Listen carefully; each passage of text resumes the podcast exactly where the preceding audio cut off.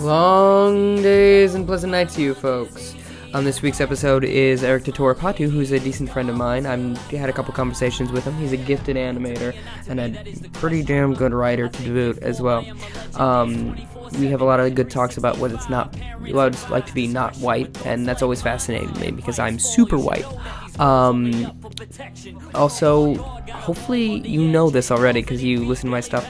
Um, check out my other two podcasts, Blank History Month, and also uh, Elevator Pitch. Um, Elevator Pitch should be out every other Friday, and in Blank History Month every Wednesday. So here we go into the interview. Okay, we're we're, on. we're on. We're on. Okay, Yeah, Cool. yeah. I just thought I'd make that clear. Um, again, the name Yes. So Um, Eric. yes. I got that. Eric uh Totora Patu. Yep. Um And I want to be clear, it's not hard for me to pronounce. It's hard for me to remember because I've never had to use your full name before. no, that's that's entirely fair, you know, and I appreciate it because a lot of people uh, find it hard to pronounce. It's actually um, funny. As a kid, for quite a while, I only used my um, patronymic surname, my father's surname. Uh, but I both started using my mother's because my that's my full professional name. Yeah. uh, Eric Totorapatu. My full name is actually Eric Carlos Totorapatu, Okay. um, which very traditional. It's my given name, my grandfather's first name, which is also my father's first name, Mm-hmm. um, my mother's surname, and then my father's surname. Um, it's very common in terms of an Iberian naming structure. Portuguese names, the mother's surname comes first, and then the father's Spanish surnames. It's flipped. You keep using the word Iberian, and Yes. I have no idea what that means. Uh, well, there's um, the peninsula, Yes. which Portugal and Spain are on, has two names: Okay. Hispania, Okay. which I believe is Latin, Hence Hispanic. and Iberia, which is Greek. Okay. I think, pretty sure of that, and um, so that's the origin of the, those terms, and um,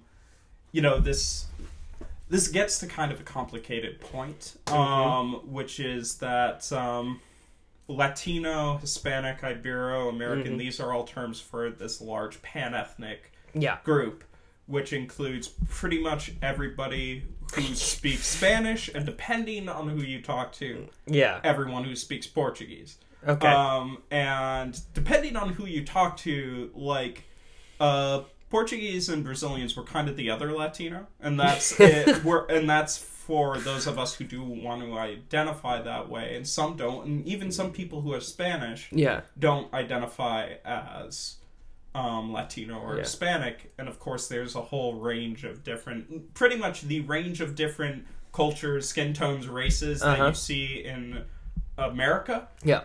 you see that same one in most of the Latin cultures. Oh, it's sure. just that the distribution skews a bit more Mediterranean and brown, as you know. a little it's, It's kind of like the European color shift. Yeah. Um, a- as you move, but like the thing about it is though, um, it is such a bizarre thing. This this kind of pan ethnic phenomena Mm-hmm. that happens in in well, I'm not sure if it happens anywhere besides the U.S. in the way that it does. Uh huh. Because you talk about, or you know, we we hear people talking about like Hispanics or Mm-hmm. Latinos, like it's all one group, or Asian Americans, Yeah. like it's all one group, and then you go into these groups and no, it's, Yeah. it's not. These giant balloons. Which I mean, if you take Asian American and you Mm-hmm. take La- uh, like Latino, um, Hispanic, Ibero, whatever term you want to use, and if you go to the root cultures, Yeah. which would identify this, you get about three billion people. All right. Like so that's like the origin, the countries of origins for these identities constitute about half of humanity. yeah. And in the U.S., two minorities. You know, Yeah, That's- that's exactly. how- which, uh, and you know, it's it's this this weird thing, but like for instance, one of the oddities is that the first term that was used for this ethnic group Uh-huh. on the um you know, some of this might be wrong. I've researched it a lot since high school, but um you know, still human. Yeah. Uh, but the first term that was used on the US Census was Spanish. Yeah. But initially, three groups in particular, who you might identify as Latino or Ibero or Hispanic today, were explicitly encouraged not to use that census category. Yeah. And those groups were the Brazilians, because they speak Portuguese, not Spanish. Mm-hmm. The Portuguese, because we're both European and Yeah. speak Portuguese, not Spanish. And the Spanish, because they are European. Yeah. Keep in mind, the original term was Spanish. um, Awesome. And over time, it's evolved in so many different ways. Yeah. But um, by and here's actually an oddity of how it currently stands. Yeah. As far as we can ascertain a consistent government policy, Yeah. by the definitions of groups like um, you know the office of equal opportunity and employment um, the transit authority the tsa the small business administration most of these organizations which reward things like protection or grants or legal protections um, they explicitly include everybody of a spanish or portuguese cultural origin Okay. now, um, there is one major exception to that in the U.S. government, which is the census. The census asks that Brazilian and Portuguese people do not use the Hispanic category, even though all the other groups do. But now, part of this actually makes sense in a bizarre way, because, and this is myself included, I don't identify as Hispanic. I identify as Latino and Mhm. Ibero and as, you know, Portuguese and American and Yeah. as Italian American because that's my heritage from my mother. Uh-huh. But Hispanic in the U.S. has evolved to mean um, Spanish speaking, Yeah. Hispanic, Yeah. um, which Portuguese cultural people were not culturally. we, we, we don't. Um, now, of course, the irony there is that those people who aren't Spanish or Portuguese can't tell the difference between our languages, Yeah. but Mm-hmm. um.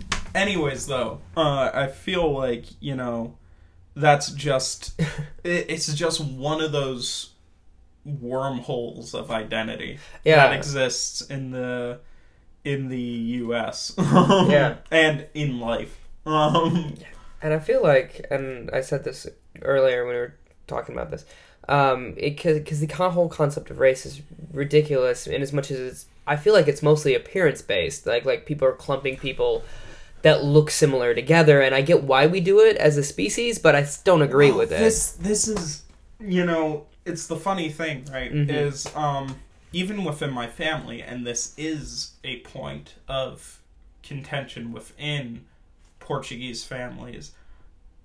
I identify as Latino. Some Mm-hmm. of my relatives do. Others don't. For instance, my my brother doesn't. He uh, he identifies as white. But now Okay. we have a major difference in terms of life experience because I look more Yeah. stereotypically Latino Uh huh. than he does. Okay. And I've had to deal with slurs and prejudice Mhm. and all this stuff and you know the, the funny thing is and this speaks this speaks to something and I can't speak for other people Yeah. Of course. but from what I understand, this is part of the thing that th- this is something that I feel. Well, it's not even. It's not a unique experience to um, these groups, but it's definitely something that exists in like the Latino, Ibero, and like the whole thing with Ibero is it's a term which is meant to be the most universal. Okay.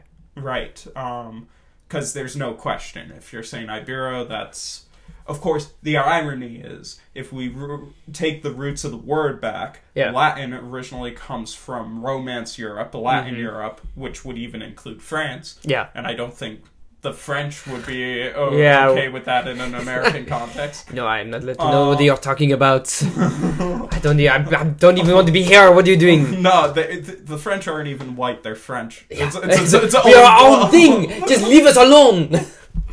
um, but but um, Hispanic originally Uh. meant the same exact thing as Uh-huh. uh, as Iberian. Yeah. it, it meant that same origin, but words evolve, things change. Mm-hmm. Um, and so the the thing is, though, you know, looking more like what people expected meant that I, you know, and I, I remember being thrown these slurs, and Yeah. I don't like using them Yeah. because they're horrible, but Yeah. I'll use them for the sake of point now. But you know, I remember the first time all in a swoop of people when trying to stand up to a bunch of bullies in high school in Syracuse, and we'll get back to how I've lived in a bunch of different Yeah. places. Uh, but uh, um, in Syracuse, I tried to stand up for uh, a friend of mine who was being bothered by these colossal douchebags, Yeah. and you know, I just like tried to shoot a glare at them, and they come back like, "Oh, what are you trying to do? Start a fight? You fucking wetback? You beaner? You spick? You dirty fucking Mexican?" And I'm just like in shock, you know, because also it's like there are all these things which, in retrospect, looking back even before then, Mm-hmm. like that I um, remember. It's like, oh yeah, you know, othering happens in a subtle way Oh, throughout sure. one's life. Sometimes not so subtle a way, but you, you're just too Yeah. young to fully understand it. Like Yeah. I remember in grade school in Buffalo one time, Mm-hmm. like just during a recess, you know, class of 15 kids, Mm-hmm. uh, divided up into groups by skin tone. Okay. Uh, nothing bad happened of this. In fact, if you were in a unique group, you were kind of lauded for being cool and different. Uh-huh. But there were three groups. Uh-huh. There were um, like uh, thirteen um, kids of generally the same peach beige sort of tone Honkies. shall we say? Although I'm pretty sure they they weren't all. Looking back, I'm Yeah. pretty sure there was um a a Filipina Yeah, girl in our class. It's just she was fairer toned. Yeah, yeah, yeah. And then th- this is kind of the bizarre innocence of this kind of Yeah. prejudice at the time. It's like, Yeah. oh, you're you're you're You pass, come here. the right color. Yeah. And then and then there was me. Essentially the right. God, just um. Do, do you listen to the dollop at all? No, I don't. Uh, it's it's a really funny podcast that's essentially about how horrible mostly American history is. oh, for sure. Yeah, yeah, Um, yeah. And that kind of like just you know Mhm. Thing comes up, and then there was me. Yeah. And then there was uh, Miles, the one black kid in Yeah. the class, and there you go. um, and then I remember a few years later, I believe in sixth grade, uh, the school, Uh-huh. which was, and this was the same school at the time in Buffalo. That was probably the longest we lived in any one place while I was growing up. About six years across. Um, let me think. Two different houses. Okay. Um, and so the school, which was this little private school in Buffalo, New York, um, of K through 12, Mm-hmm. mm, around 350 students total. Excuse me. You're fine. Um, uh, was putting on the King and I. Okay. Um, now the general distribution of you you remember I said one of my classmates was Filipino, right? Yeah. Um, one out of fifteen is a far too high percentage representation of people of uh, Asian and Pacific Island and you know East Asian descent at the school. So because you know um, underestimating America in this regard, in many positive regards and in many negative regards, is always a bad idea. Um, they were putting kids into brown or yellow face to Mhm. play all of the princes and princesses of Siam. Uh huh. Of course. And I, I was uh, Even cast- Laurence Olivier is like, "What are you doing?" uh, I was cast as one of them, but then this, Okay. right, right. So this is where it gets fun. uh, by which I mean horrible. Uh huh. Um, and again, this is the kind of thing that doesn't occur to me at the time until Yeah. looking back. But I was told, "Good news, Eric. You don't have to be put in makeup. You're already the right color. that you know, uh, just do grease instead or something, please. That's rough. I, I am half Italian, but again, you know what? Greece is inconvenient now too. When you're like that first song, Oh, it's a little yeah, rapey. yeah, a little not great. Um, so you you've moved around a lot. Your yeah. life. Um, and you know, um, my parents are both uh, psychiatrists. Oh, yeah? and researchers, uh, Cool. psychiatrists, geneticists, academics. My dad's actually currently dean of the School of Medicine at SUNY Downstate here in Brooklyn. right on. Um, but uh, so May I ask what their focuses are? um, well, psychiatric genetics in regard to, I think they've done a few OCD, Mm-hmm. bipolar. Then they also have individual specialties. My dad has studied schizophrenia. Okay, Um, my mother is a world authority in OCD, okay, and um, they also know a few things about like bipolar disorder, other stuff, other focuses. Um, My mom would say about her expertise in OCD. And we joke around about this too, which is a bit of that is you do what you know. exactly. And, and the, the the other thing that she she would point out though is it's only OCD if it affects me negatively. Otherwise, it's not a disorder. It's just In obsessive order. and compulsive tendencies. yep, Yeah, exactly. OCO. Obsessive compulsive order. Yep. Um, and uh, so somehow out of that, I Yeah. lived a life kind of of a military brat. Except Uh-huh. you know, we said that we were research brats, so Uh-huh. genetic brats. Um, I was born in DC. Uh-huh. Uh, every year we would go to Portugal. I'm not sure if I mentioned this yet now, but um, you know, I had to get a passport when Yeah. I was zero. and my mother had to hold my head up in the photo because I didn't have the ability to hold my neck steady yet. Yeah. I, I was three months old, but you know I've lived about three or four years of my life in Mm-hmm. Portugal.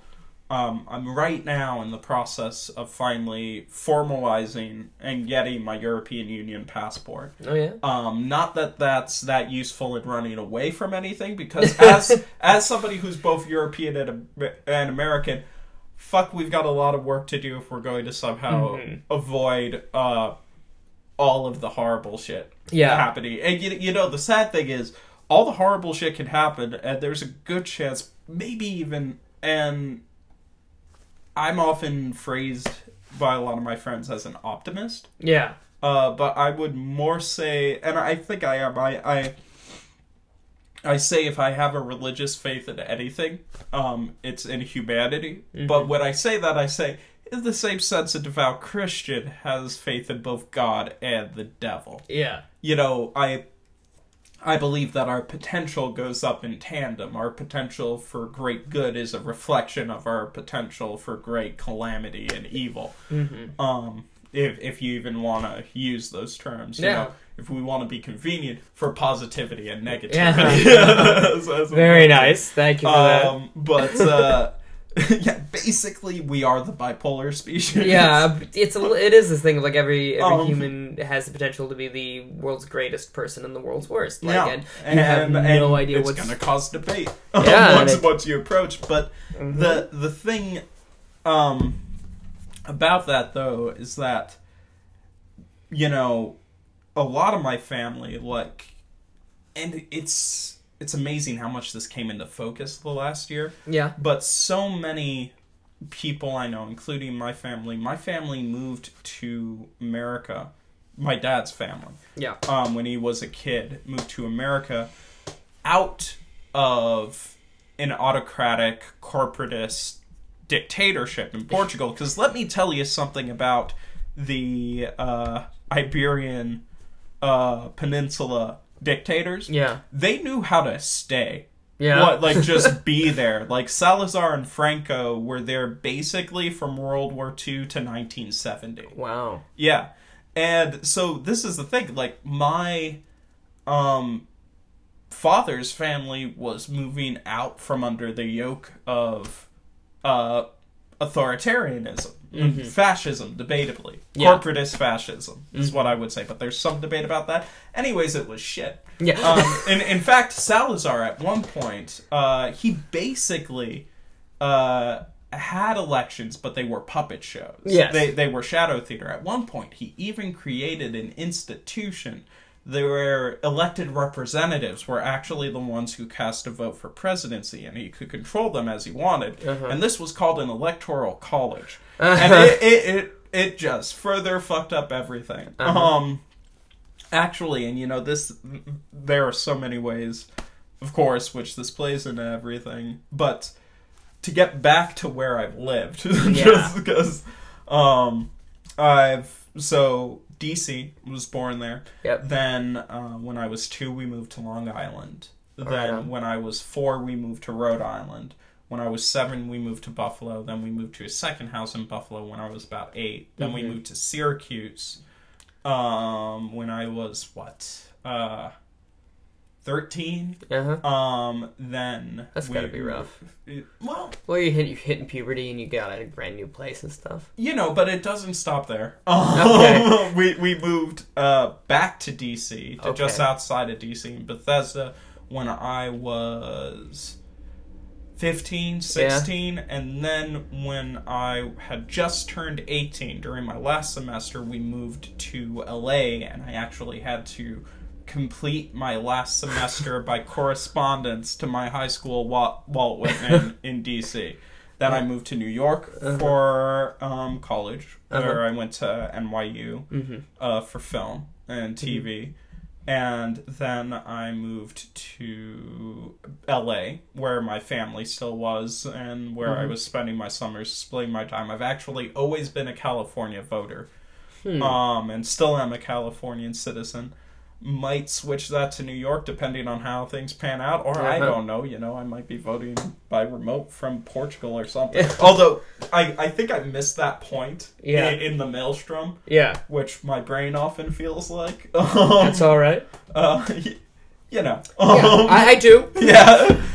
Uh, yeah. I had yeah. Yeah. Um, Uh, but, but the uh, you know, there is this whole sense though. There's no running away oh no. because, like, let me tell you, you know, um, America looks about as divided as it has since, let's say, somewhere around 1860, Okay. which was generally accepted as a bad time. Uh huh. and um, we're currently in a mode where if things really go tits up in Europe, um, we'll be entering the 20s, 30s, and 40s with an economically panicked, uh, overly nationalistic, and highly divided Europe, which in Yeah. general has been the worst case scenario for humanity in the past. Yeah, I'd say a bit, wouldn't it? In in general, but hey, you know, last time we hadn't invented nukes until the end. Uh huh. But the thing is, we will probably like humanity. I think I think we can beat this, but it's gonna be difficult.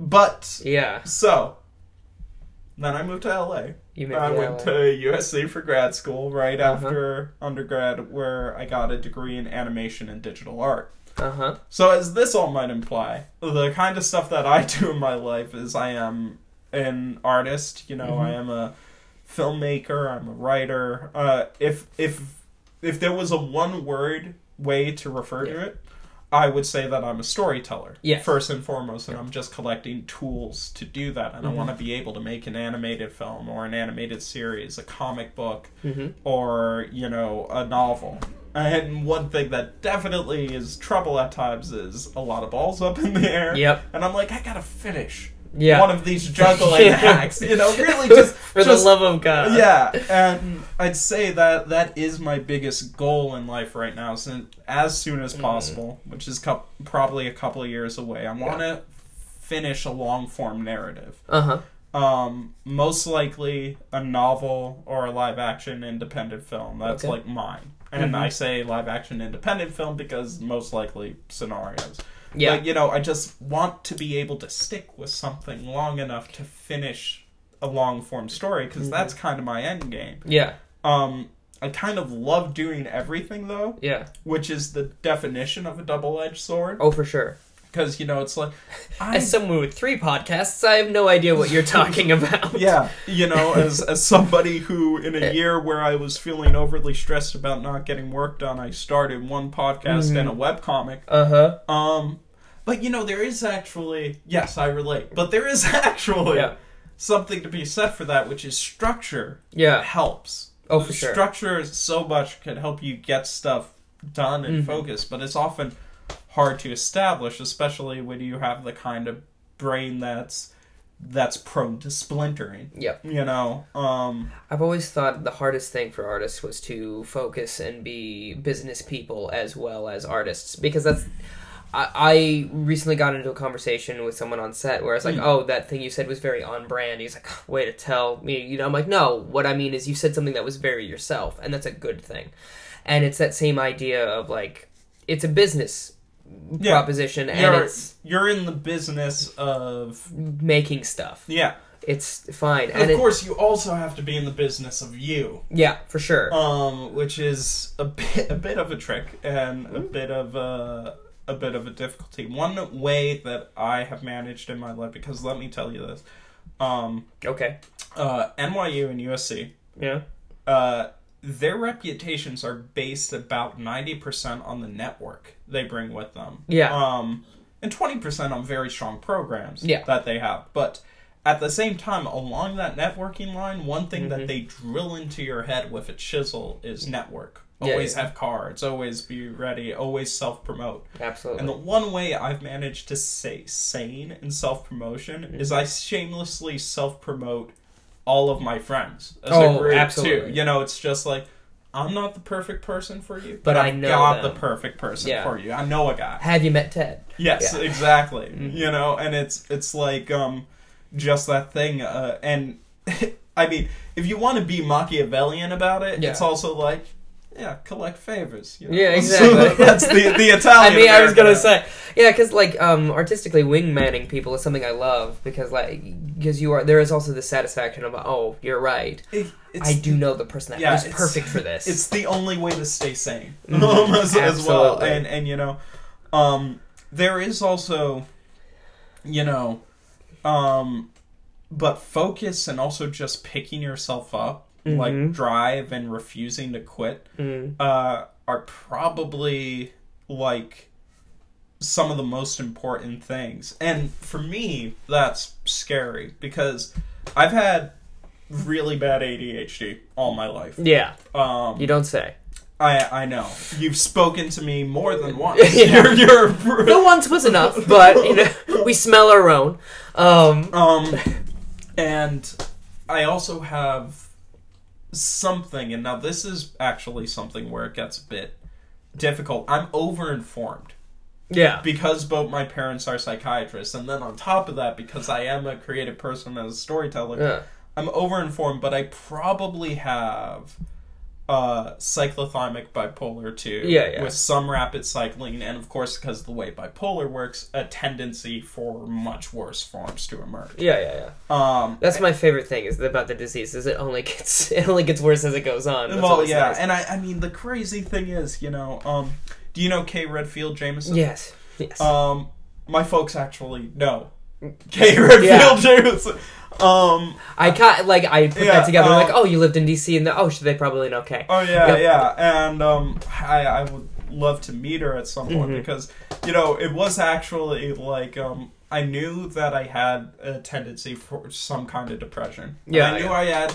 creative temperament. Yep. Um, one thing I, I do just want to say this, and it is Mhm. like just you know stopping to drive a stave into the ground and say something that I think is important is Uh huh. um, there are two complementary tendencies. One is in society as a whole, including the arts, and one is only in the arts, which I think do more harm than good when it comes to um, mental disorders, mental illness, and and you know just neurotypical, which is this idea that, of course, we all know the stigma, Yeah. which is a fucking horror show Yeah. and uh, it is, uh, a- and it's a problem, and it only makes this stuff worse because you know what improves every kind of uh, mental disorder? Isolation. Uh huh. Yeah, Absolutely. Yeah, isolation and burying it deep just fixes everything in that not at all sort of way. As much as I don't like the movie Frozen, the that whole idea You mean is about- actually kind you- of nice. You, you mean about how her parents are the worst? yeah, the literal worst.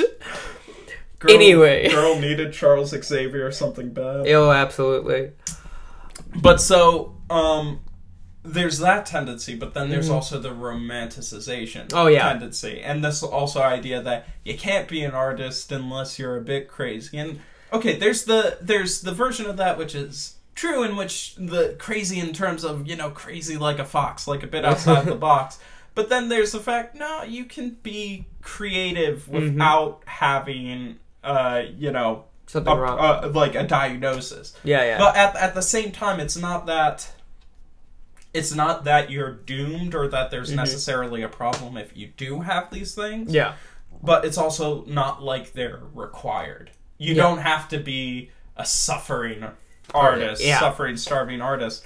Um, that said, artists are, regardless Mm-hmm. of, you know, genetic phenotype, Mm-hmm. neur- um, neuro or psychological state, uh, dramatic bunch. Yeah, Um, Absolutely, and I would also make the argument that there are an equal amount of neurotypical and uh, neuroirregular people in every field, because like it is this thing. Um, to like we have all had a lot of presidents that are mentally ill, and that's Well, probably. yeah, probably Pro- because they, this- they didn't have is- the DS whatever Yeah, it is. th- but this is also a very important note, which is, you know, my dad was asked more than a few times Mm-hmm. by people, and I'm not sure, but probably even some people Mm-hmm. inquired. I, I don't know, I can't say, but Yeah. I imagine it could happen. Um, is Trump insane type X? And Mm-hmm. usually it's sociopathic or yeah. psychopathic. And, you know, as a psychiatrist, the first, there's a two tier answer is I can't diagnose somebody from afar. yeah, Which everyone's like, that's such a cop out. I just like, Like, no, no, that's you ethics. That's like, um, you have no idea Yeah. Mm-hmm. what side you're saying.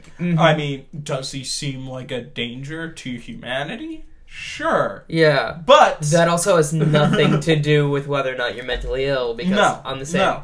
Token, like Lincoln was also presumed to have bipolar disorder. Yeah, at the very less, at least major depression. Yeah. but probably bipolar. But you know, you know who's a jerk? Teddy Roosevelt. Oh yeah, he was it. Did not know, well, you, you know also. I, but I like that museum of his. well, the uh, the reason I'm calling him a jerk in this case isn't Mm-hmm. because of all of the highly questionable things he did. Not all of that. Well, no, no, no. It- That's bad, but you know, in the presidential jerk race, so old genocidal Bloody Jackson, I think, has has a soon to be topped mantle. But um but uh the thing about Teddy Roosevelt is and and I think um in one of her books, I think it might be touched by, yeah, by with fire. Yeah. um, K. Redfield Jamison posits he very well could have had bipolar disorder Mm-hmm. fixed in the hypomanic and manic phase. Which also, if if and mostly in the hypomanic. Yep. And if you've ever experienced hypomania, Mm-hmm. it's just like jerk. It's Oh, just yeah. like if It's I just- if I could just be there all Yeah. the time. It's, Yeah, it's just like agitation, agitation, and just doing things, and everyone's moving Yeah, too yeah, slowly. You, you, you know, also it's just at that level Yeah. below the f- below the point where you no longer can even track keep track of yourself. yeah, Because you know, as you appr- and that I think is actually one of the things which is most anxiety inducing Mm-hmm. about being on the bipolar spectrum is you get conditioned to a point where it's like I have to monitor if my mood gets too low hmm and if my mood gets too high. absolutely. It's like damn these two poles Yeah, like because I've been going, oh, I feel really great. I had a really great day. Oh shit. Okay. Do and I feel too great? Yeah, and like you, you have a hard time they're, they're, gauging that. and I mean to a certain degree, it's impossible, you know, and it's impossible to fully do. And this is part of why you can't be fully isolated, and Yeah. you can't isolate yourself, you know. But in at times, this can also feed into so much anxiety. For me, I've often, I always feel like I'm struggling to get to where I want to be in terms of the art and getting things done Yeah. But over the last year it's been tough for a variety of reasons, Mm-hmm. a lot of which aren't necessarily bad as long as I get my way out of them. Okay. But you know, I had my longest period of both underemployment and not being able to get enough freelance, not being able to push myself to do enough applications. And I've been Mhm. producing this feature length documentary with my friend, who's the other producer, director, and editor. It's mainly his film, but I'm the producer on it, right? Yeah. And we're so close to done. We should be Mhm. sending it to festivals by end of February. Yeah. So, you know, we're in picture lock and stuff. But I'm like, even this, just trying to hold on and finish this, most of which has been going great. Mm-hmm. Then I had to do a bit of creative work on it because we're so. You, you know, we're running a, a skeleton crew. Yeah. Here, we're the only two full time people on the film. Yeah. But, and you know, I was doing a bit of animation for it, but I'm like, why am I struggling to meet this deadline on our Mhm. film? You know, and it's like, and I'll get stuck in my head being like, why aren't I doing stuff? You know, and why, Yeah. why, and, but at the same time, and you know, my best friend, Rowan, um, whose first novel, uh, her name's Rowan Hisayo Buchanan. She's, um, American, a, uh, British, Mhm. like I think three eighths Scottish, one eighth English, um, Chinese and Japanese. Dope. Um, yeah, she has got. That sounds ill as hell. she's one of my favorite people on the planet. But Uh-huh. her first novel, um, which is called Harmless Like You, came out in the UK in August. And it Uh-huh. comes out in the US in February. okay. And I'm trying to get her feedback on her second novel, which I can't say anything further about. Yeah. But you know, that's another thing where I'm Yep. just like, can I get? I I desperately want to be reading this. Ironically, Mhm. the I get the majority of my literature fill right now Yeah. mainlined as audiobooks. Oh, absolutely. And for me, it's not that I don't love reading. I do, but Mm-hmm. it's that, you know, I can draw, I can do certain Mhm. kinds of editing while listening to audiobooks. There are certain kinds of work, writing, certain reading, and Mhm. editing, especially video editing or audio editing, where you need almost nothing else going on because Yeah. you got to take all your senses.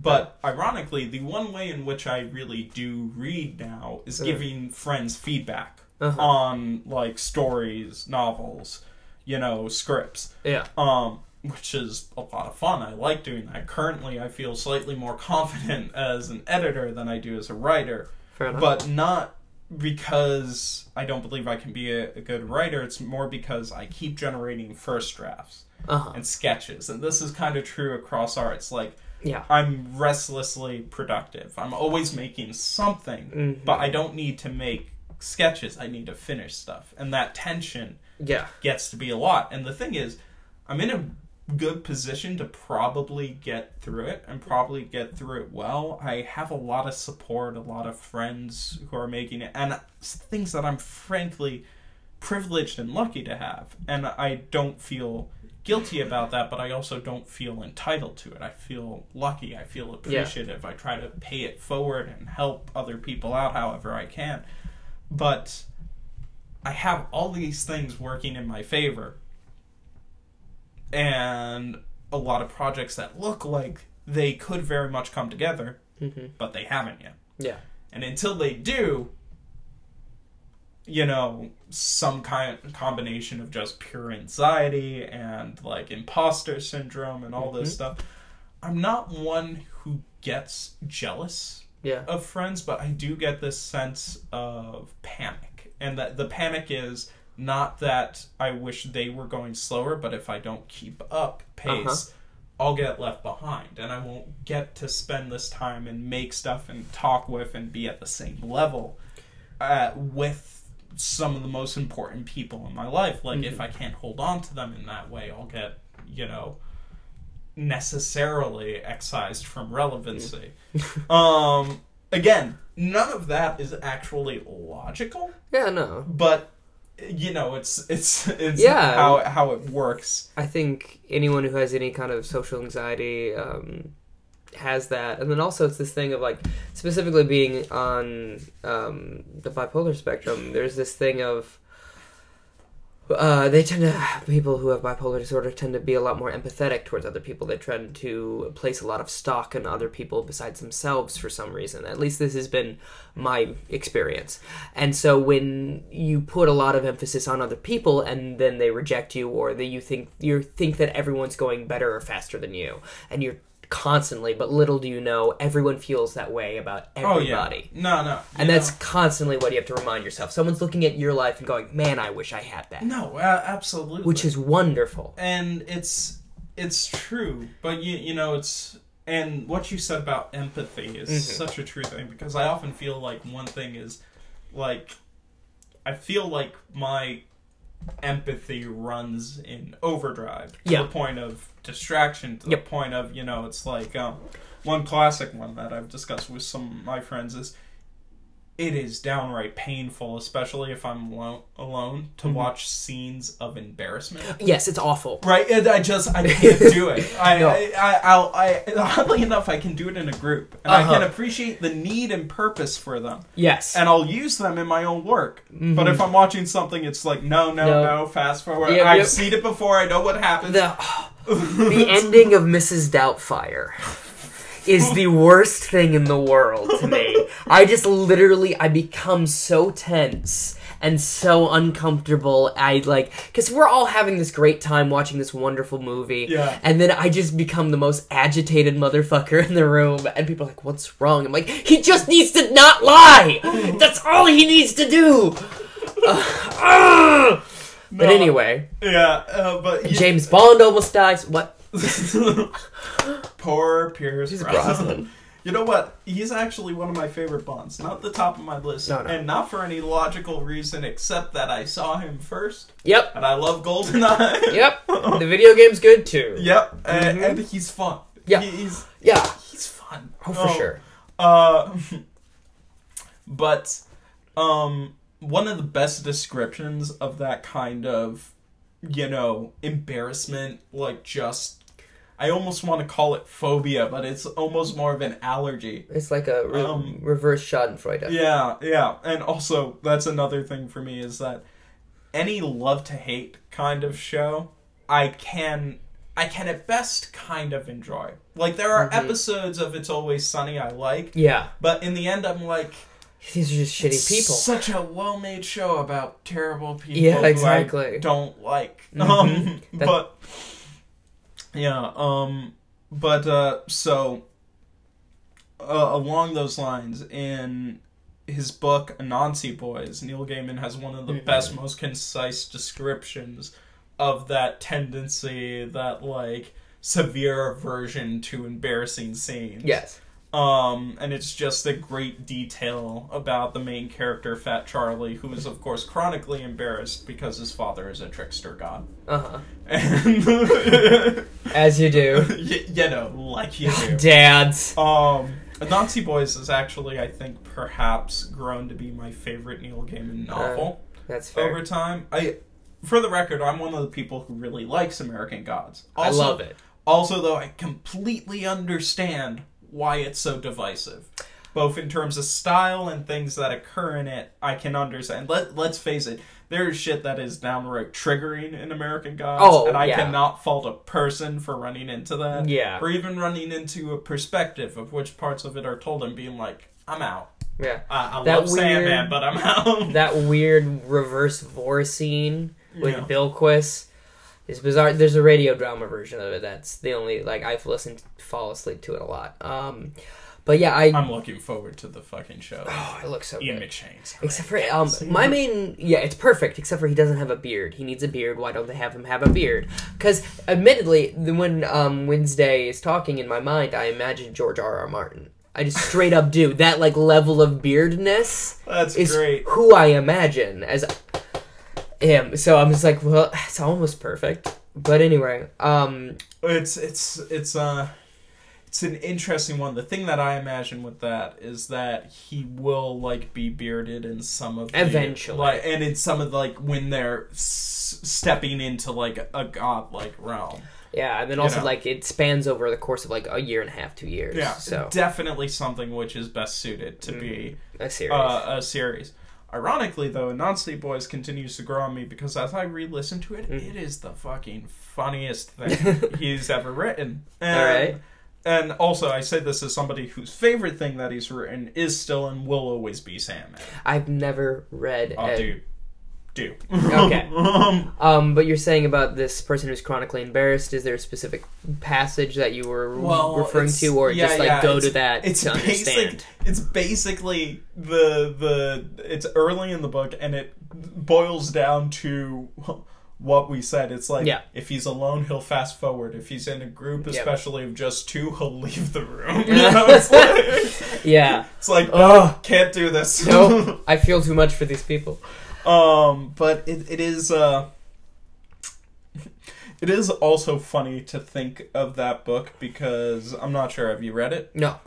Well, I, I'd recommend Okay. reading it in, regards to also thinking about people having modes and Yeah. kind of a high mode and a lot a low mode Mhm. and how that can be kind of creatively embodied through a character or characters.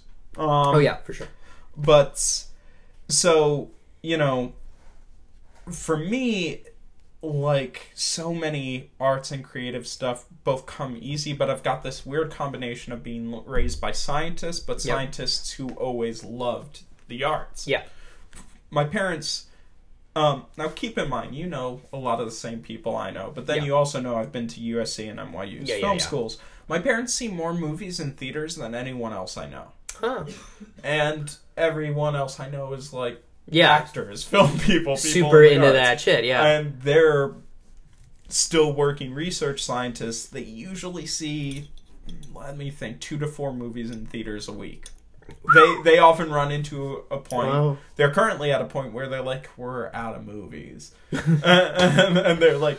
They're so glad to live in places like Yeah. uh, L.A. and New York now because Yeah. it's like, oh, we get everything. yeah. yeah. Um, Quick to the French cinema. Yeah, um and uh the the funny thing is, um you know, uh that they do this and now they're glad also be able to go to Broadway more. Yeah. We've hosted concerts Yeah. at our house and thrown house concerts. I Yeah. sometimes help with that and shooting video. I'm I'm looking into what's it called? It's like so sound or something there's a service for organizing Yeah. house concerts for like um not just for pleasure but for profit Yes. and you know payment is good Yeah, Um, generally. Um, uh but so they do that but then they also raise me in this world of science and stuff where with so many of the friends i have i'm often having to say you know I love being there for people and being a confidant and listening to this stuff. But you gotta understand, when I'm telling you that I am not psychiatrist. yeah, you have to believe me. I have not gone to school for it. I mean, Yeah. I've been raised through it, but it's like, nah, nah. Yeah. If, if I'm telling you we might have to go try and reach out to somebody, let's consider it. I, Yeah. can't, I can't, I can't force you. Um, that has to be an interesting power though, because like my parents do have the ability to commit people, and um, Fascinating. yes, I'm not sure either of them ever has, Uh-huh. A- at least not non-consensually Yeah. like um of course this is part of the intent of the power but you know Yeah. there were some lines about you know if we can lure the president elect to the right state i think i can make a strong argument for him being a present danger to himself and others That's fair. um all that taken with what we said before in a Yeah. more real sense the um two things that occurred to me. Number one, I almost had the um, opposite problem when I got my diagnosis of like trying to diagnose all my friends with everything, and like I did a bunch of research because like a huge part of it, well this this is the thing i reflexively do oh yeah, this sure. is just but i'm trained to stop yeah, myself which is good and and, and because people also, don't really like that. well yeah but it's well it's more than that too is people some of my friends have literally told to me we basically consider you a psychiatrist by proxy. And i'm like i can help. I can help you get to the right people. I have access but no. No, no. i don't even play one on tv i'm an artist raised by them. Uh-huh. um but it's it is this um it is this funny thing though in my life where I've had a few like mentors and and people say things to me where I'm like I really appreciate that comment uh, like that compliment and that comment. I also find it highly worrying. Um uh, and here are three great examples. One is like my first freshman like uh DFS digital frame and sequence project Okay. where basically our end game is making a short film Mm-hmm. like La Jetée so all still images and sequence with sound. The first one I made was about a young man having a schizophrenic break. Um, and my parent and I will not let people see this. Um, it might be online on somewhere, but I'm not giving the title or anything. You might still find, but I mean, I'm embarrassed the heck out of it. Made it as a freshman, you know. Yeah, Um, but uh, but so uh, my parents loved it, and my dad like showed it to a colleague, and he's like, "Oh, your son understands psychosis better than all of our residents," and I'm like, "Thanks." so that that was one. Then another one, and this one just kind of gets to the to the core of what we were talking about. Is one of my best mentors here in New York from NYU, where I'm still in touch with a guy named uh, Yemane Demissie, um, who's African filmmaker, great guy. But he made what I think is the one of the most astute comments about my core creative struggle, um, which is he said, Eric, you're never going to be somebody for whom the problem is that you can't do whatever you want to do. You're going to be somebody who will always have the problem that you can't possibly do everything you Yeah. want to do. There Yeah. not enough time. Mm-hmm. Um, so that one I just feel is like, yeah, that's spot on. Absolutely. Then uh, my last one, and this is a favorite of mine, is one one of the biggest personalities I know. This animator Tom Sito, who worked at Disney during the all the films on the '90s, was the lead animator on the Genie, the Beast. Um, is currently I think chair of animation at USC Oh. um, and um, former head of the president of the union, uh, the Hollywood Animators Union. Yeah. Just this big personality, always full of stories, bit of a human cartoon character himself, and I say that in the best way. But he said to me during my um, final year, as I was working on my thesis, he said to me. Eric, it's been so great to watch you progress as an artist. It's like watching somebody try and bring an oil well fire down to a butane torch. I'm like, that's perfect. Yeah. I wish I did it so properly fit into an analogy for fire. Uh huh. But, you know, I remember as a kid, I would like come up with these like we do science projects, and I'm like, oh, and then this would work like this way, and like, is there any way for to do this? And my parents, because I was homeschooled, they were the ones helping me out. They'd be like, there's, th- dad, this is too much. You gotta winnow it down, and like, so I totally feel you on on that idea of like, I feel like I'm constantly, I'm just reciting switching things and trying to do so much because and a part of it the weird thing is because there's not enough time to do it all but that's part of the reason at least for me i feel like i try to do as much as i do because Yeah. there's so little time you have on this earth so try a No, little bit and, of everything And you know, there's so many great things to do right Yeah. now, and this is just part of like putting myself in a restraint to get something done. Uh-huh. My webcomic, Yeah. uh, Extra Existence, it's all one word and with only an X at the beginning instead of an EX. But I draw it Yeah. entirely on my iPhone. okay I make it only on my iPhone or with traditional media, which I then finish on my iPhone. yeah And I do this both because I can and to keep it in this little box. Yes. Because I have my phone on me, you know. yeah And um, also because the future is magical in Yeah. many, many ways. absolutely Um, again, my friend uh, George Westberg, who he and I just started our podcast, Mm-hmm. um, Zero Days Sense. We're on a pilot right now, which means we have like a one in three chance of surviving. We'll see. Yeah.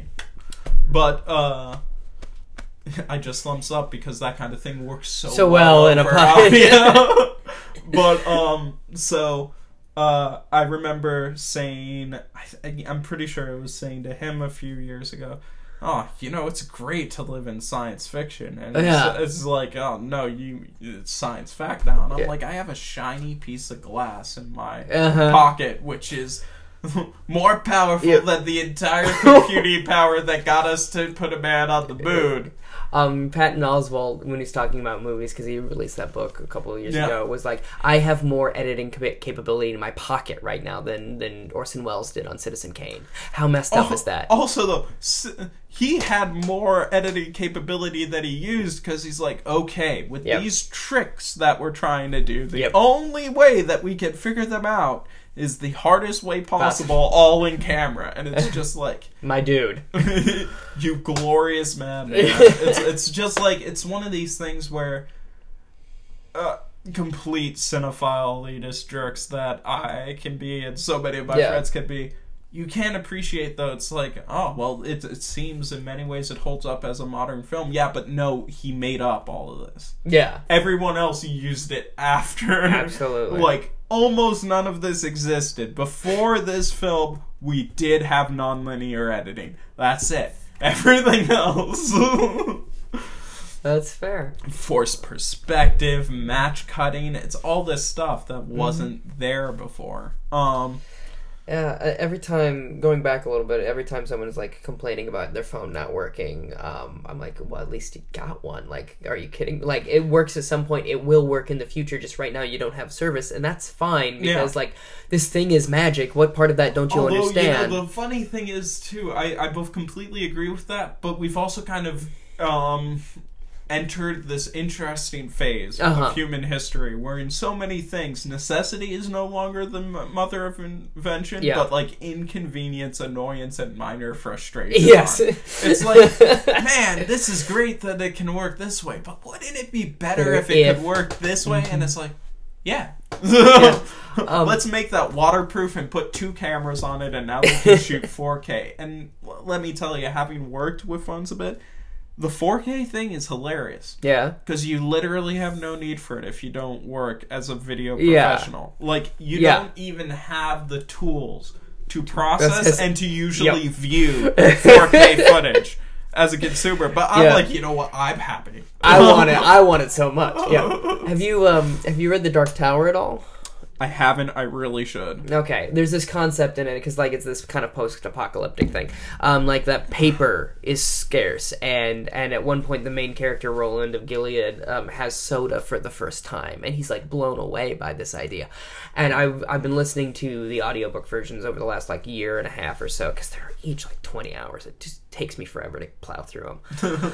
um, but uh, I frustrate so many people because I, I, I will love listening to a Yeah. long thing, but I primarily do audiobooks for um quality first versus like stuff I want to listen to Yeah, over yeah. quantity where everybody's like no I want something that's good and long as fuck and I'm like that's great but I'll get this short thing too and they're like it's only five Mm. hours why are you using your why did you use a credit on that? It's only fifteen dollars. Just do it. that that audible life but yeah, um, exactly. Or, but but, the you were saying yeah, Dark the- Tower Yeah, the Yeah, that the- concept has made me so grateful for every little thing I have because we don't live in this other world. And I know it's a fictionalized world, but we easily could. Like things Yeah. could fall apart. So when I just write something down on a piece of paper, I'm like, oh, thank God. Oh, I'm I'm not feeling well. I can take medicine. This is wonderful. Yeah. And I think you have to live. Every, I, you don't have to, but life is better when you live every day grateful for what you have. yeah And I think you should And always we go for better. But have so much, but we mm-hmm. also we, we got to keep going for. oh, for sure. And I mean, you know, again, because I am, line despite myself, a very at times politically minded person, and it's Mm-hmm. Yeah. been a rough year because Uh-huh. I am a very very progressive person. As Yep. I pointed out. My family either escaped from or escaped from the preface to, you know, like fascist Europe. Yeah. And you know, this is the thing so true for so many. Because I remember a friend of mine said, you know, almost a year ago, a friend of mine who is an American said on like Facebook, oh, you know, the rest of the world is laughing at us for America. Obviously, this is in pre-Brexit days, Yeah. when uh, nobody's laughing anymore Yeah. except out of sheer desperation. Uh huh. Uh, but so um, you said everybody's laughing at us, and I'm just like, as somebody who's both European and Mm-hmm. American, let me tell you, everyone I know in Europe isn't laughing. We're horrified. Yeah. We've seen this picture before, and the Mhm. ending is kind of rough. Mm-hmm. Like the worst. yeah and it's this thing of like the scale of of someone like that coming to power into the us because right now we're the second most powerful i would say second most because china has a lot of going on going for it Well, there are But- so many hard things to say about that, but Yeah. you're you're talking about the upper echelons. of yeah so like with with America, America probably still has the most total net power based on military strength. yeah that's fair Um, but Russia has a similar or even higher Mm-hmm. nuclear capability. Of course, the whole thing there, which you'd hope people would fucking remember, is Mm-hmm. that a modern nuke can be launched before another nuke lands yeah which is you know this whole mutually assured destruction Mm-hmm. concept but what can i say? Schools have been defunded. Yeah. Um the only way Strange to win is enough. not to play. Yeah yeah. We had a movie.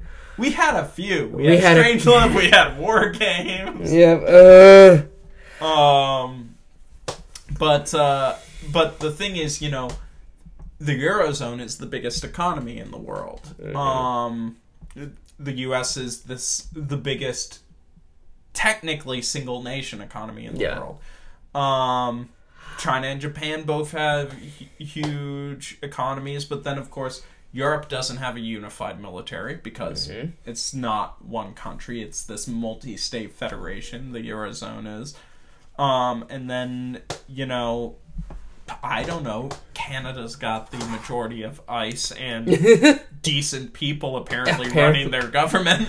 i like this Not that there aren't decent people elsewhere, but they're apparently not in the government. Yeah. I like also like uh, the U.S. has this audacity to like have this amount of space and land to go. Oh, we one person can. We're all good being one clump. Whereas like every other country kind of goes, this is too much. We got to divide up and like figure out something here. Well, I, I mean, you know, I mean- you see this, you see this in the Americas to a certain degree, but the Yeah. thing is, the U.S. didn't start as one country. Oh, yeah. I'd argue right now it's sure as fuck not acting like one. oh, absolutely not. You know, and this this is kind of the thing. This is actually one of the most reassuring things. Actually, is you can't take over America like you could take over Germany. yeah. You can It's more like trying to take over all of Europe. hmm And let me tell you, the West Coast isn't going to go quietly. Yeah. New York is bad at shutting up. You know, Yeah. all, all these things. What? No. And, and when other stuff splinter, if you start doing something Texas won't like, and it Yeah. sees an opportunity to quote unquote Tex it, it very well might. Which I did see some people were apparently sharing that post Brexit. Um, but I, I mean, it, it is it is a bizarre time to be Mm-hmm. alive. This is another problem we sometimes have as artists, but also in general. But I feel, especially there are two, ironically two groups of people who have this struggle, and it's people in the arts and people in military tradition, which Yeah. is the sense of I don't live in an interesting enough time, like a time with enough struggle Mm. right? And I'm like, you know what? No, it would it would have been good to stay out of the. Yeah. I mean, listen, it'll make good material because this is the only way we know how to process the Yeah. world. Because it is this thing of like um, Patton Oswalt even said um, when when Bush was in office, like, wouldn't you rather, you know, he, that's most of your material right now. Or are you, what are you going to do? He's like, I would rather have him not in office and have to figure out something else because I that's bigger than my jokes. What part of that don't you understand? And it's a similar thing with Yeah. Trump. Like everyone's like, "Aren't you glad?" Because that's going to be like four to eight years of material. I'm like, no, I would oh, also, rather. For the record, it's going. In my opinion, it's going to be four years or an uncomfortably indeterminate amount of time because that's that's the thing. Trump doesn't get to continue being president by winning the next election. He gets to continue being czar by canceling the next see, election. I see. That, that's that's my super optimistic theory. I don't know. I um I feel like he's foolish enough to listen to everyone around him. And because of that, it's going to be a weird process. well, Kind of. Here's my read on it. I've been saying I think that a lot of people are playing a dangerous game with Trump. Some of them might even understand it. Good example there, I think, is Putin. Yeah. Because here's the thing I think is ultimately true about dealing with Trump Yep. easy to influence, impossible to control. Yeah. You can push him, but you can't stop it. Yeah. And in the end, he's driven by this urge to be the best person and above everyone else, but Yeah. then get all these kinds of affirmation. He's going to surround himself with yes men. Um, that's not going to work out well for him. And then this is my most negative point, and some part of me still thinks this is true, but it was around like the end of the uh the like uh the you know nomination the RNC Yeah. nomination Debacle. yeah, well, that's going to be a frequent word for the description of history for the next uh, certain number of years. Yeah. Uh, but the thing is, sorry, You're fiddling. you You're fine. You're fine. Uh, but um, I thought, you know what? I now know with certainty that Trump is going to lose. The only question is is he going to lose to Hillary Clinton, a foreign power, or a revolution? Hmm. And I honestly think it's in everybody's best interest, including his, though he can't see it, to lose to Hillary Clinton. Yeah. There was this magnificent there's this magnificent photo of him winning and you can just see in his eyes, I've made a terrible mistake. like he's just like, I have no idea what I'm doing. Good God. And it's like it's kind of scary. See that every now and then, but then you know what's scarier is what that man can uh, undo Mm. with uh, 140 characters. Yeah, absolutely. uh, God, somebody get him off Twitter. Yeah, just I do like how the people running Twitter are kind of just allowing it to happen. well, I mean, they're also Like, and I get Well, the, like the policy. but they've like, also tried to crack down more Yeah. on you know white supremacist nationalist what whatever stupid word we're using for these neo Nazis now. Nazis. right. Have you heard of Nazi cola? No. Okay, what it is is it, it, it is a um, novelty soda, and it is N O T S E E Uh-huh. cola. Does it make you blind? No, it doesn't. It is just uh very faithful, but not completely accurate, but as good as they could get at recreation of Crystal Pepsi. but they put it in this bottle with all of the imagery and graphic design that you would associate with Nazi cola. Why you got? Why you got to make a good thing bad? Why you got to do that to me? Well, Uh. you know what? Now they got Crystal Pepsi again, so I think their niche has closed. That's fair. But it's oh, I mean, uh, this is the kind of thing where you know, and to bring everything full circle, mm-hmm. I was actually canvassing in Yeah. Philly on election day. Okay. And as we were riding back on the bus and seeing the stuff coming in, I mean, the thing was, we had to realize, for, and the thing was, the most depressing points were actually long before it became apparent that Trump was going to win the Electoral College. And also, mm-hmm. you know, fuck this system. We need to either completely reshape it or eliminate it. Um, it's at best dated. It's far more likely actively undermining mm-hmm. democracy and the will of the people by millions of votes now. Mm-hmm. But there was a point before any victor had been declared where it honestly looked like the majority of people had voted for mm-hmm. Donald Trump. Mm-hmm. And that was one of the darkest times I could remember in my life in Yeah. terms of my feeling to the country of my birth, to one of my 2 mm-hmm. countries that I call home because, you know, I'm I was born in DC. I'm a third generation child of immigrants on one side and the first generation on the other side.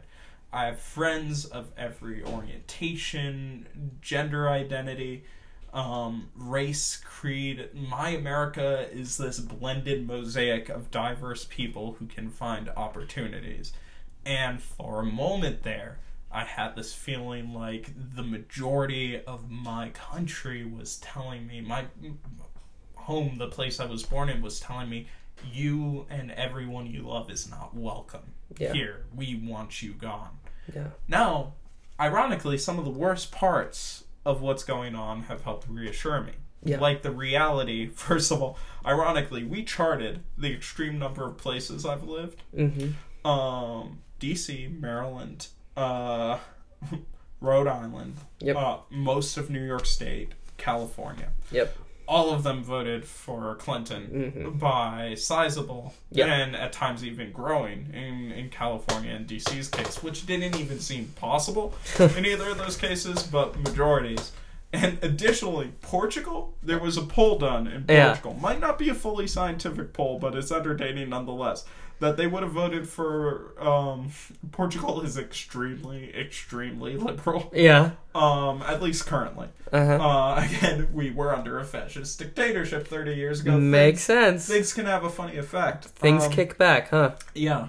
And uh, so uh, there was this this uh, poll done, and they found that Portugal would have voted for um, Hillary by over 80%. Nice. Also, keep in mind, ironically, Hillary is really popular everywhere in the Western Euro- world that isn't America. Yeah. Um, and also, she tends to be popular when she has a job, which unfortunately we're not going to get to Yep. see right now Mhm. because fuck everything. But you know that was the concise and perhaps slightly unfair version of putting it. But, but it it is just this thing where um, it's actually I was talking talking with my cousin Inej, and we were saying, you know, the irony is that the Portuguese. We've actually had kind of a banner year Mhm. uh, we had more growth than any other EU member nation. Um, we ran for four days at a zero or negative carbon cost entirely on renewable energy. The the country did. We're very good at green energy. Um, we the newest um, Secretary General of the UN, who many are saying might be one of the best, is our the first Portuguese Secretary General, a former Prime Minister of the name Guterres. Or it's it's the Portuguese version of Gutierrez. Uh, we just pronounce some things differently because Yeah. it's not actually the same language. Mhm. Closely related but different. Um, and we won the Euro, which was our first major title, and we got to get one for for our boy Ronaldo, and uh, you know CR7 getting his his.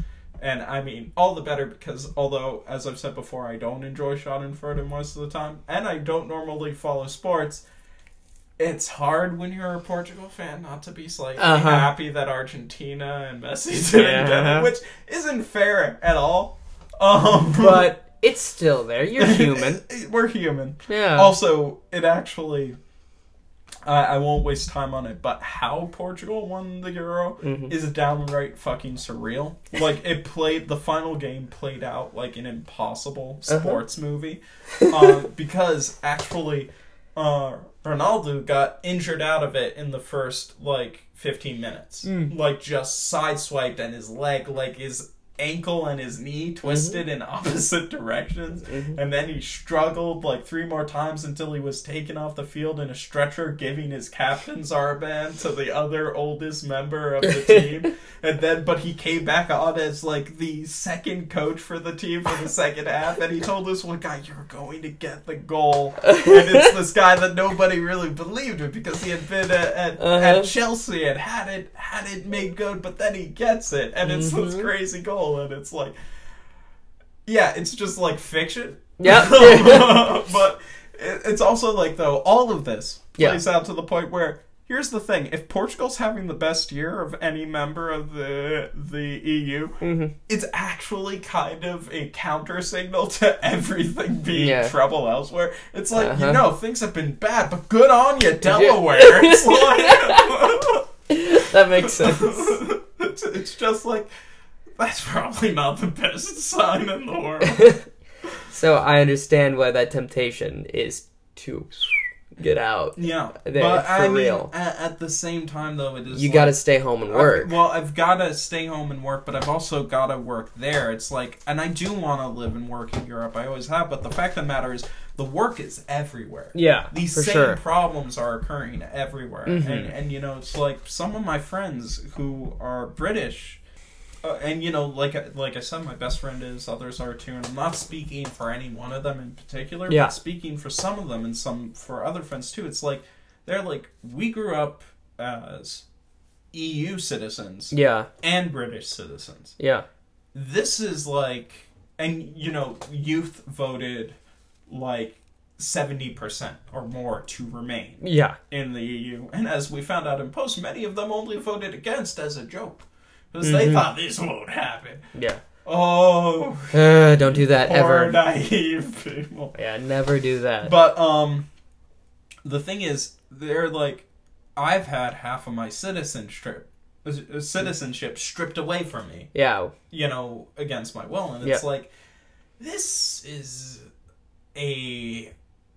You know, to steal a line from John Oliver, which was actually a line that is now, let me think, nine years old hmm from his first stand up special. yeah, We live in terrifying times. yeah. Also, if you've ever seen that special, it ends with an absolutely beautiful thing about, uh, you know, vandalizing people's Wikipedia pages. Oh yeah, yes, yes, yes. And his great one about Mhm. um, George W. Bush is not a president, but a performance artist. Yes. whose four-year installation, 43rd president in the United States. Ah, simpler times. hmm I think uh, we ought to wrap up. Yeah. uh, but it's been really good talking to you. No, I, I'd love to come back another time, and it's been great talking with you too. And Yeah. let me know. You know, I'll, I'll try and hit back and see if there's a conversation you'd like to have on our podcast. Oh sure, Yeah. anything to do with Star Wars, Lord of the Rings, or um, no, that's pretty much it. No, You know what? I think we might find a way to fit Star Wars or uh, Lord of the Rings into our podcast that literally has the subtitle "Unavoidably Nerdy Discussion." yes, maybe. no, it's been my pleasure, man. This has been great. Thank you. Cannot be down. Yeah, but you can try. You can try. You can try. Come on. You can tell me how. Yeah. Now tell me why. Tell me why. Tell me why. Restless and crazy, and no, my mind is hazy. I don't realize my lady is gone till I fly. Billy Conahan. Welcome to the show. Sleeping with it as fly. Enjoy the ride.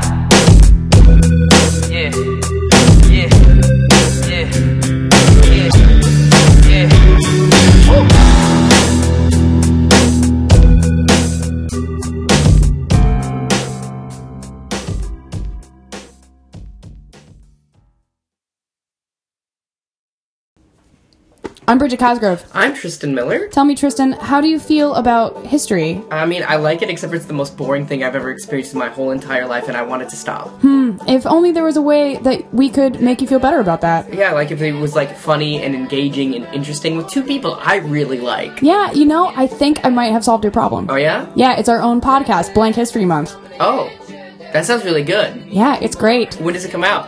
Uh, every Wednesday. Oh, I'll, do that then. Yeah, it'll be great. Okay. Thanks. Yeah, bye.